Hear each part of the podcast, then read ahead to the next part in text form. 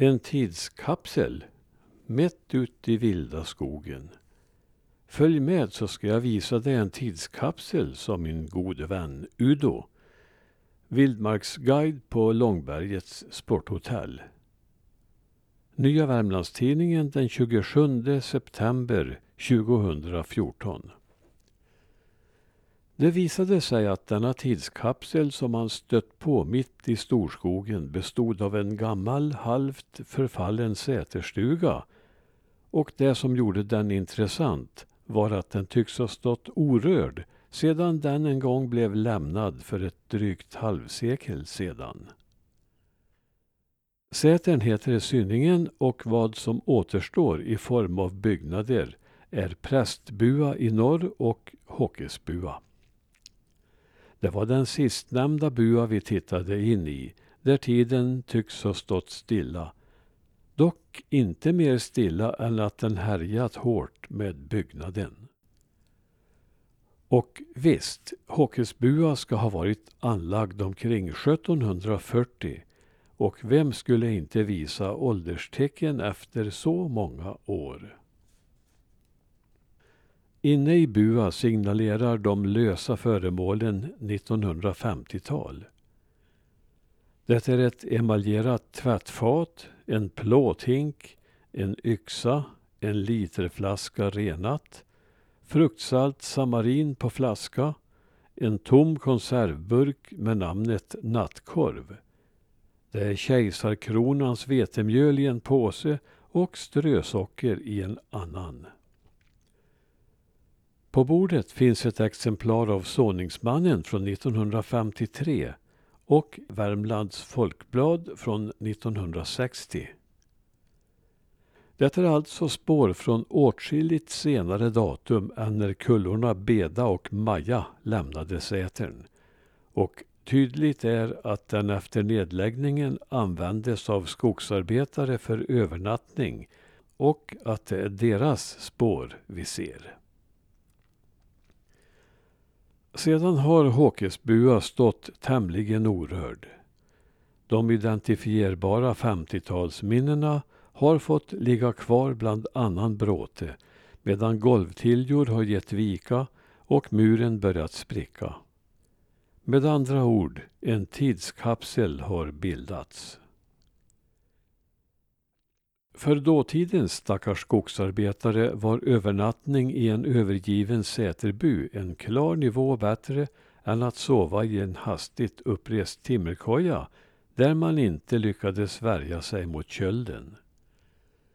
En säterstuga var byggd för att hålla i många år, även om den inte var vinterbonad. Det var ju för användning sommartid dessa byggnader ursprungligen var avsedda medan timmerhuggarnas högsäsong var på vintern. Så länge sätrarna var nyttjade för sitt ursprungliga bruk var de också till gagn för de skogsarbetare som hade sommararbete i närheten.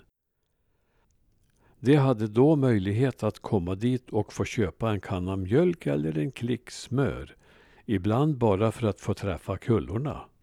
Detta har jag fått mig berättat. Jag har också fått höra om livet i skogskojorna från dem som var med, bland andra min egen far. Det är idag svårt att föreställa sig vilka omänskliga villkor dessa arbetare levde under bara för en mansålder sen. Min far och hans yngre bror som ännu var i ynglingaåldern hade en gång fått huggning nära Dalagränsen. De skulle börja på måndagen, så redan på lördagen bar de mat, kokkärl, sängkläder och redskap de 24 kilometrarna till kojan. Halva sträckan gick de i halvmeter djup snö. Samma dag gick de samma väg tillbaka och på måndagen började knoget. Hur orkade de? Kojorna var av enklaste modell med jordgolv och många draghål där kylan kunde smyga in. Arbetet började medan det ännu var halvmörkt mellan stammarna och pågick tills mörkret åter lade sig. Ofta i bitande kyla och djup snö. När arbetsdagen så var över skulle de trötta huggarna göra eld i den iskalla kojan. De skulle hänga upp blöta kläder på tork och de skulle laga sin enkla måltid. Eldpallen stod mitt i kojan för rättvis fördelning av den knappa värmen och i varje hörn av kojan fanns en bred bänk, en brits, där tre, fyra personer skulle få plats. Någon eldvakt fanns inte eftersom alla skulle upp och hugga ihop till brödfödan för sig och egna familjen nästa morgon. Så när elden var utbrunnen tog vinterkölden snabbt över. Det ska ha hänt att den som låg närmast väggen vaknade av att mössan eller håret satt fastfruset i timmerväggen framåt morgonen. Någon gång hände det att någon inte ens fick plats på en brits utan fick bädda åt sig på jordgolvet. En gammal skogsarbetare berättade att det kunde vara så trångt på sovplatserna att de var tvungna att vända sig samtidigt. En övergiven säterstuga som den här var för dessa män på gränsen till lyx. Så går mina tankar till de gamla kämparna i min egen fars generation när jag står bland bråten i den gamla utrymda tidskapseln. Hjältarna, ja, jag vill kalla dem hjältar, som slet ut sina kroppar för att förse sina familjer med bröd. Inte hade de tid och ork att städa efter sig i en gammal säterstuga. Och för all del, hade de gjort det hade vi ju inte fått någon tidskapsel. För mig blir denna övergivna byggnad i all sin skröplighet mer ett äreminne över storskogens och fattigdomens bekämpare än ett minne från säterlivets dagar.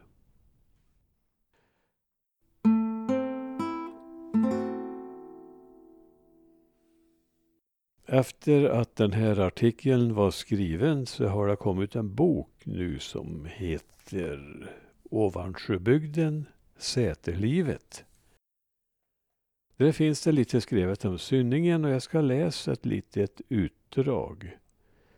Väster om Långbergets reningsverk ligger Synningen på Holehemman. På gamla kartor framgår att det gick en gångstig från Svansåsen till Synningen och vidare till Tallknölen och Vårhalla. Vid laga skifte 1862 hade Synningen två delägare. Det var Hockesgarn, Håkansgården i Horde och det var Burkgarn, Burkgården i Horde. Håkesbua är den mellersta av de fem vallarna i Synningens säterby. Håkansgården är den äldsta av gårdarna i Hole och från början var gården ägare till hela Synningens sätern. Sätern var också den äldsta i Synningen.